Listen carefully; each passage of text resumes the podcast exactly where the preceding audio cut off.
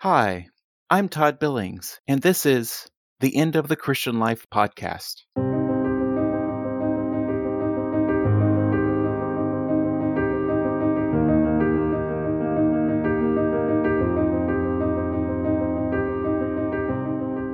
The Christian life is a story, a story of one victory after another, right? That might seem like good news. But as I discovered anew in writing my book, The End of the Christian Life, that's not the Bible's story. And let's be honest, our lives don't exactly fit that story either, even on our best days. In this podcast, you are invited to journey with me as I talk to people who have thought deeply about what it means to live as a mortal before the everlasting God. I discovered them in the process of writing my book, and I'm still learning from them. These wise souls have walked in the dark valley themselves and with others. So let's get started.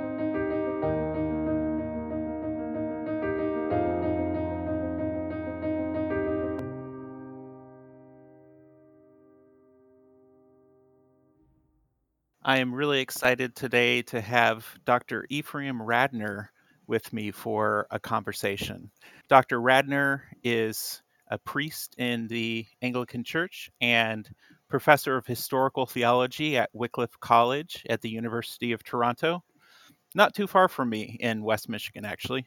But today we are going to talk about a book of his. He's the author of quite a few books, but one of them in particular was really formative for me to read individually and then with a group later. As I wrote my book, it's called A Time to Keep Theology, Mortality, and the Shape of a Human Life. Thank you so much, Ephraim, for joining me for this conversation. Well, my pleasure to be here, Todd. Thanks for inviting me. Yeah, so this book is a challenging book and a profound book in a, a lot of different ways. And maybe I'll start actually by just reading a quote from the preface that gets at it a little bit and then asking some of the background of what interested you in human mortality as an underdeveloped theological idea for the church today. This is a quote that was just very striking to me, where you state your argument that to have a body and deploy it is to be bound up with the fact that we are born and we die within a short span of years. And this being born and dying is itself, in all of its biology of connection, memory, and hope, a mirror of and vehicle for the truth of God's life as our creator. So in some ways, I guess that's the ending point toward toward which your book points. But when in your ministry and congregational life or other points in your life did you get a sense that we have lost a sense of what it means to be embodied and mortal before God, our Creator? Um, Todd, I probably don't have a simple answer to that. I, in the book itself, I described a little bit about how I got into writing it, reflecting on the questions, uh, the debated questions of sexuality, initially in the church and the larger society, which I sort of got involved with inevitably because I'm an Anglican and questions of sexuality have riven Anglican churches around the world uh, and its international communion. Yeah, um, for decades now. Yeah. For decades, and in and in ways I mean, no different than in, in many churches, but in ways that are that have been far clearer and uh, clear cut, perhaps, and, and, hmm. more openly talked about uh, as mm-hmm. well. And obviously, one place where the debate over sexuality comes to a head in our culture and our period is the question of procreation and the way that procreation sort of has been demoted uh, as an end, defining end of sexual relations. And you can mm-hmm. see that in marriage services and so on, where procreation you know, for uh, almost 2,000 years within the Christian church was viewed as the primary end of married life and, and of sexual life. And then somewhere in the 20th century, procreation uh, became first a, a good, but not, not the first good of marriage. And then it became uh, a third, a tertiary good. And finally, it became completely optional as a way of defining what sexual relations were. So, to me, trying to engage the question of sexuality from a Christian perspective, the reality and meaning of procreation seemed very central and what had happened to to uh, change that meaning and its place in Christian imagination and doctrine and practice and so on. Now, of course, procreation, it became very clear to me, has to do with obviously beginning life, uh, mm-hmm. conceiving and having life be come to be in birth. But if you look at it even more extensively, procreation is bound to the other side of that limit on human life, which is death. And so, as I began to think about why and how procreation shifted in, in its place in Christian imagination and practice, that question of birth and death loomed ever larger. And mm-hmm. it, it, pressed me to think about well, how is that? How, how those realities shifted? Let me just add to that personally. You know, I became a father 30 years ago. And, you know, there are all kinds of things that happen when one becomes a parent physically uh, then emotionally, and then intellectually. And I'll be honest, I've had some struggles with my life uh, as a as a parent, with the health of my children, and and as a as a as a son. Uh, I've had struggles with my own parents and so on that have focused around health and death and so on. Uh, but that also, as I began to think about procreation and its relationship to sexuality also made me realize that the experience and self-understanding of my of my own being as a person who gives life and sees life disappear wasn't being spoken to in many ways. Where do you go to learn about this? Who's teaching you about what it means to be born and to die, or what it means to have your children be born or to die, or your parents and so on? Where do you learn about that? It became clear to me, it isn't just about sexuality, but more deeply, about the human person, it became clear to me that the church didn't have all that much to say about it. Hmm. I mean, obviously, we talk about these matters, but it's not a central part of the teaching of what it means to be a human person uh, created by God, nor are there practices that help form us. And again, in teaching these matters, it became clear to me that that's a recent shift, that for centuries, the church has had deeply elaborate, widely and carefully elaborated and articulated ways of, of teaching about birth and death that has simply disappeared hmm. uh, in the hmm. in the 20th, let alone the 21st century. Anyway, hmm. I've been talking. Uh, uh jump in. yeah, your description of that in the book really resonated with me, partly because I had seen something different in a couple years in East Africa where I remember when I was in Uganda, when I would introduce myself to some new people in a village where I was in a remote area, it was around 50% infant mortality rate for, you know, children under five.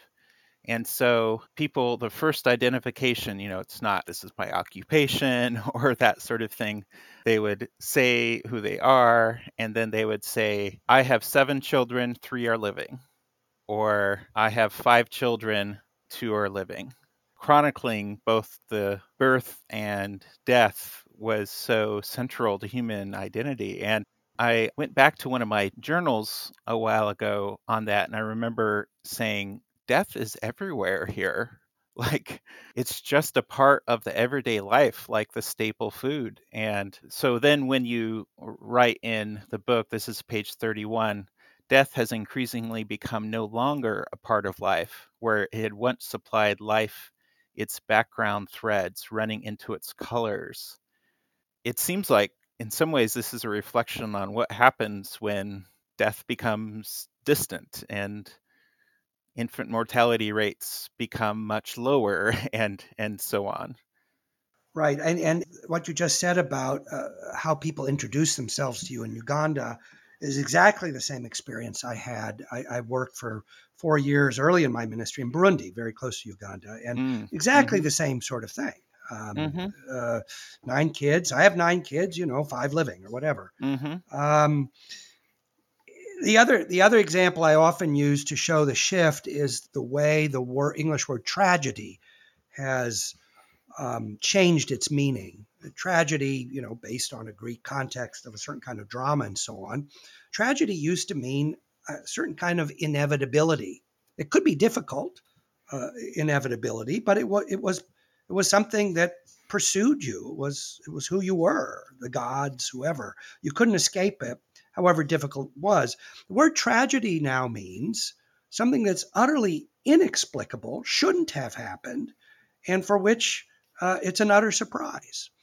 Somebody crosses the street and gets hit by a bus, and it's a tragedy. But it it means it's absurd. It's total it's nonsense. In a yeah. Yeah, uh, yeah. And and that's the complete opposite of what tragedy used to mean. How did that happen? And that goes to your point about death.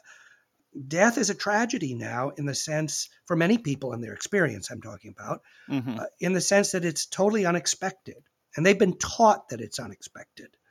Uh, mm-hmm. We have been taught that we should, uh, we, we only encounter it out of the blue. Mm-hmm. When in fact, for much of human history until very recently, it was assumed that this wasn't out of the blue. It was the blue. It was it was the ground of our life. Hmm. Um, that is, say, death was part of our life.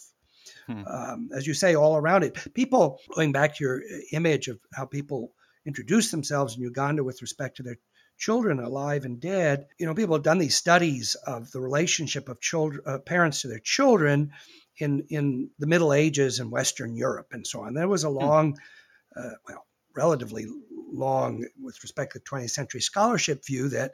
Well, children died so often that parents didn't connect to their children. They, they, they sort of automatically, unconsciously tried not to be too close so that they didn't have the same the same intimacy of feeling for their children. You don't have children's graves and you don't have markers for children and epitaphs for children and so on. And it was a kind of self protection because, as you said, until the 20th century, mortality rate, uh, uh, infant mortality rate before five was close to 40% in general. I mean, up and down depending, but pretty high. But more recent scholarship has said that's probably not true. The notion that parents love their children less because they were more likely to die young. Uh, that's I think that's been debunked, not totally, but what it does mean nonetheless is that parents had a very different sense of who they were in relationship to others and to the world at large, given the fragility of what they loved most deeply. That mm-hmm. that's a it doesn't mean you love less, but it does mean that the way you love is colored. It has a different tint to it and the way you experience it. Hmm. Hmm. Yeah, I remember reading a transhumanist author as I was preparing for the book about two years ago, and one who thinks that, you know, some people living now will live for a thousand years or could live for a thousand years, you know, death and or the end of life is all under human control. And some people said in response, oh, wow, that would make the fear of death just go away, wouldn't it? But it seems like when death is out of our sights and we assume it applies to other people, it has its power still as we, you know, try to stay safe and in control because we don't think the world is a dangerous place. Um, whereas it used to be the assumption death was all around all the time. Well, and that that change now in the book, I make a lot of a sort of socio-historical theory uh, about something called the Great Health Transition. Yeah, why don't you unpack that? a yeah, little bit. I mean, it's pretty yeah. straightforward. It's based on historical demographics that have studied average lifespans of the human race as far as we can determine them. And it's pretty obvious that until about 1900, give or take. The lifespan of the average human being, the average human lifespan rather, began a, a rapid increase. So that if you look, for instance, at the average lifespan in Canada in 1900, it was 40, 40 years old, hmm.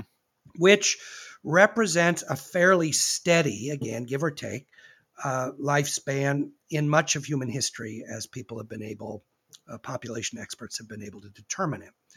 Um, that doesn't mean that uh, when you say the average lifespan was 40, that everybody dies. Most people die uh, around 40 because, as you mentioned earlier, a lot of the what draws that down is infant mortality and uh, mortality among younger people. Nonetheless, it means that you didn't have that many people who lived to 60, 80, or 90. So that's 1900 in Canada. And in 2000, the average lifespan in Canada is 80. It doubled in 100 Wow. years. Yeah. And that is the standard uh, with variation. That is what has happened around the world by and large in the last 100 years. In many places uh, outside of industrialized Europe and North America, it took longer or later for it to happen, Africa and so on, but it's already happening there too. As I said, a lot of it has to do with infant mortality as well as maternal mortality. Uh, women giving birth to children died at a very high rate until the 19th century in England uh, and many other places, pregnancy was often called an illness. That doesn't mean it was bad, it was good, but it was an illness that was very dangerous. It was kind of like a disease that you hoped you could recover from pregnancy in a positive way. And it wasn't until the late 19th century that they figured out that midwives and doctors washing their hands made a huge difference, you know. Yeah. So what happened around nine, you know, late 19th century? There were some gradual increases in lifespan in Europe, uh, beginning really in the 18th century, but a big, big jump uh, around 1900 takes place with a confluence of different things, like washing hands at childbirth.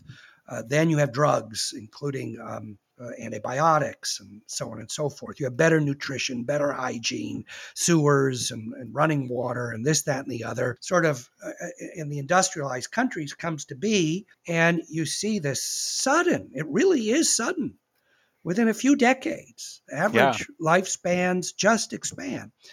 Now, what that does, especially by taking out the experience of death at an early age, you know, before 1900, you could assume that you had had siblings die, Yeah. or you had Mhm. you knew your friends uh, as children who had died, or Mhm. you had a parent or both parents, or uncles or aunts. You could assume that anybody walking around at any age had experienced the death of somebody very close to them.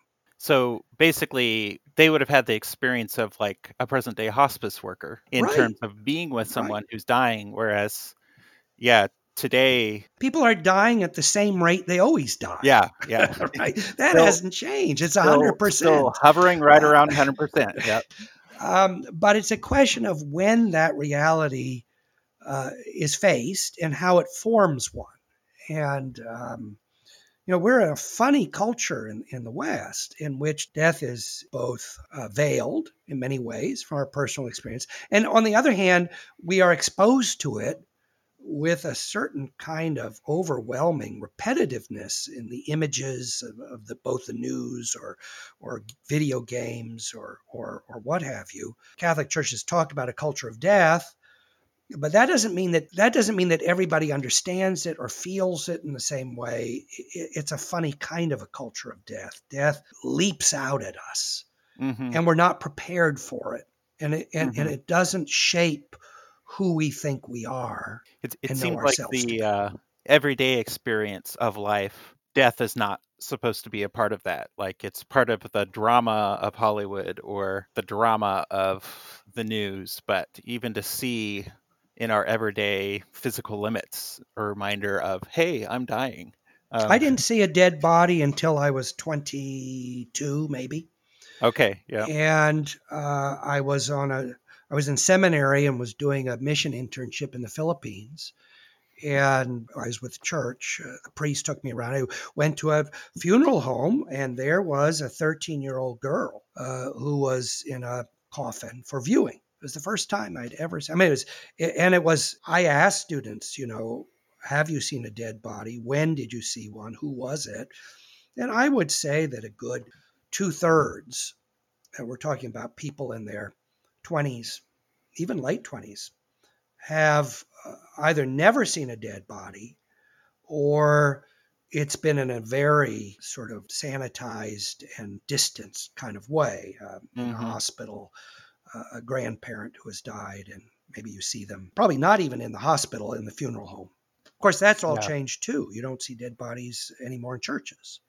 Mhm. Um, hmm uh, now, as I say, 100 years ago, if you asked who has seen a dead body, you could ask a, a kindergarten and they'd all raise their hand. Yeah, yeah. I recall a friend of mine who had a young child die and you know there was a big outpouring of care from the community sort of early on but there's also a sense of can easily be sense of loneliness like this is never supposed to happen and it was actually walking through a cemetery was a calming place Mhm. because there were so many if it's a cemetery that has is you know 100 150 years old there are so many young children buried in cemeteries there are so many fellow parents there who have buried their young and it's still Well, I- really happening all around the world but yeah And obviously, the, the main point around all of this from a theological perspective is that this shapes our understanding of who God is and what our relationship is with God and what it means to be a faithful person. Uh, Mhm. I don't think it's just one little, you know, file. There's the death file, and then there's the, I don't know, the the study file and the serve the poor file. And no, no, this is a fundamental. This isn't a file. This is sort of laying out the groundwork of who we are before God. That shapes how we think we're meant to do mission, how we are to live.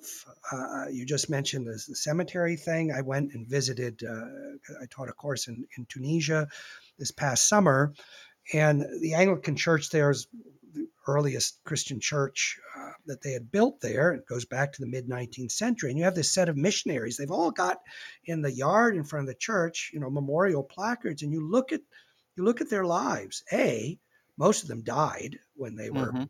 late 30s, 40. Hmm. And then you have the memorials to their children who died while they were there, you Hmm. know, 10 years old and so on and so forth. And I, I thought to myself, well, you know, if somebody says you're called to be a minister of Jesus Christ, this is what this is what you have to look forward to. I think, you know, and my, I, I can only speak for my seminary. I think most people would be shocked. yeah Yeah. Um, And I don't think it was shocking in the 19th century. You could go to Tunisia in the 19th century because even if you stayed in England, the same thing might have been true. There was Yeah. something about before the 20th century, something that put poor and rich together, different parts of the world together, people on an equal footing with one another and before God in a way that today our socioeconomic differences and experiences masks precisely because, if you will, mortality has been taken off as the as the thing that joins us. yeah yeah Um, One thing I wondered about in reading your book was are there ways in which this mask toward our common mortality that we have in places where the great health transition has happened? Are there ways in which this cultural mask distorts what we see in the Bible and receive in the Bible? I remember, again, even back in Uganda, thinking of in how people describe themselves, it's, you know, even in terms of family, in terms of clan, and how images like the children of Abraham take on a different sense, or the fact that when God dramatically intervenes in the Old Testament, it's often to fill a barren womb. Like this is this is the big sign and wonder, the big ooh and ah. You know, it's not getting the ancient world equivalent of a Rolls Royce or something. It's it's to fill a barren womb. Somehow that when I was in Uganda, some of those images seem to have much more power than the culture that I was coming from. And and and what do we what do we do about that if there is if there is a masking going on there? right. Well, so I mean, you've gotten back to my opening remarks about how I got into this whole question, which was procreation. Yeah. Um, one of the things I, I think I stressed towards the end of the book, certainly, is that what a, if you will, a culture of mortality or a vision of our mortality, which is fundamental to us, can do is it can, I suppose it could make you despair of all things. Uh, you know, and there is a whole tradition philosophically. In other words, it's even in the Bible. You know, our, our we're like grass, uh, Mhm, like a shadow. We pass away. Now you can move on and then say, a certain therefore- type of holy despair. Right. Yeah. Nothing nothing is worth anything anyway. But biblically, that's not what's done with that recognition of transience and so on. What's done with it biblically is it's turned to God, yet the word of the Lord endures forever. It's God who then is, is, sort of comes up in a in a new profile of sublime, majestic, overwhelming, comprehensive reality. And the life that we have, we recognize as being utterly gift from mm-hmm. God. Mm-hmm. So, so the fragility of our lives ends up, biblically speaking, underlining the grace that life is. Mm-hmm. Uh, uh, a grace which is obviously the grace of God.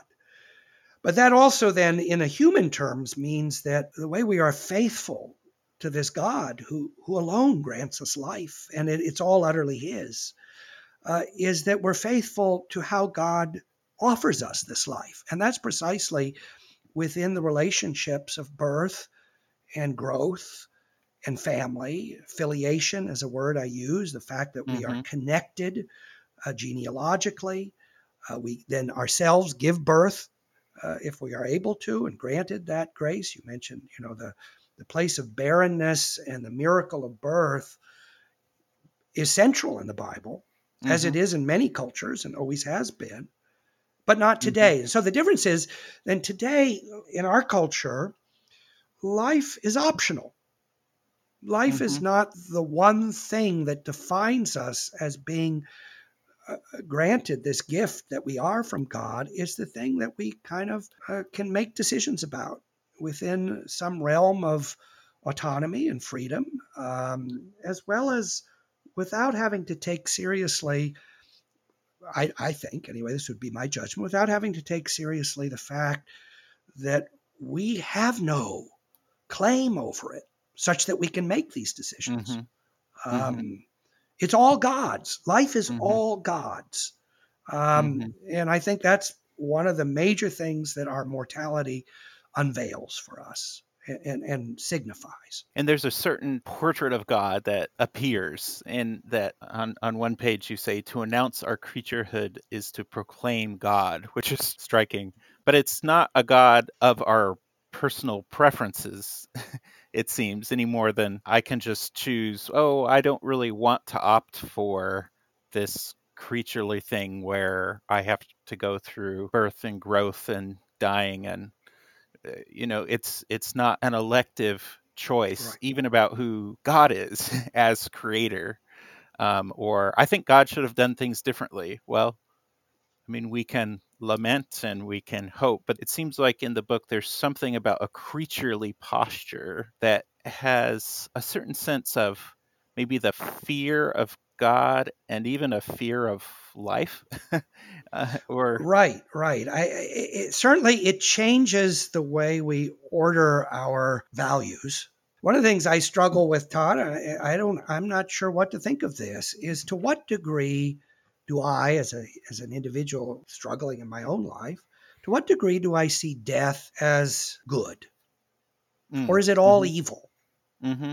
and and you know christianity has I, would be the first to say this, taught generally based on mostly on things Paul says that that death is an evil. Mm-hmm. I, I, think that that's a that's a too simplistic way of reading uh, mm-hmm. the biblical witness as a whole. But but on the other hand, he's willing to die and go live with Christ. Not willing, he can desire it. Yeah, and there's there's a place where death can be desired. Anyway, if if our life is all God's, then our deaths are not just all ours they're, they're also god's somehow mm-hmm. and and the challenge to me is to know how to have faith in that and to have trust in the fact that my death belongs to god hmm. and thus is good but as you just said it's good in a way that is deeply disturbing in some mm-hmm. sense that i can't put together it's not an easy trust i do wish i wish i had been taught some of this I wish yeah. somebody had taught me that this isn't so easy to sort out.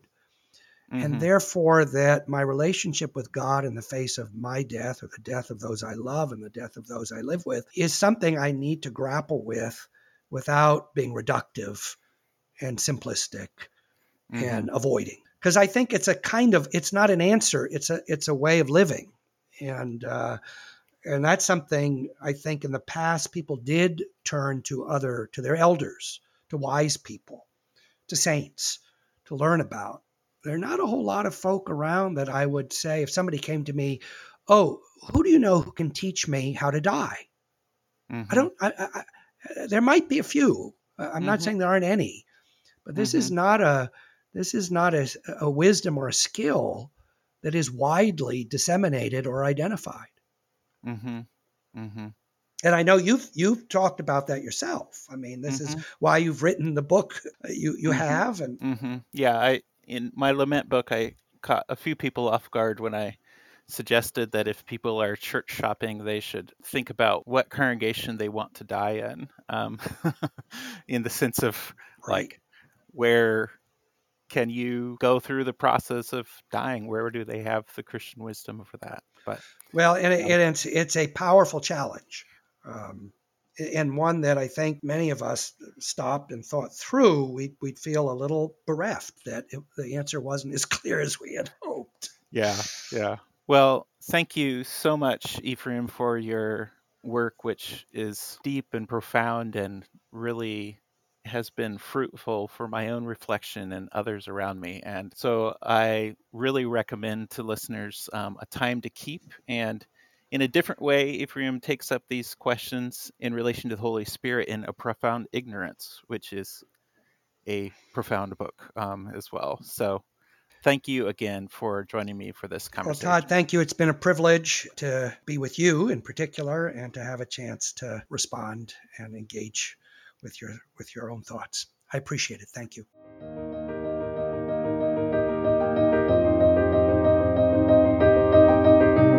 Thank you for joining us for the End of the Christian Life podcast. If you enjoyed this episode, be sure to rate and review it wherever you get your podcasts and tell your friends about it. You can find my book, The End of the Christian Life, on Amazon or at any other major retailer. Thank you and peace to you.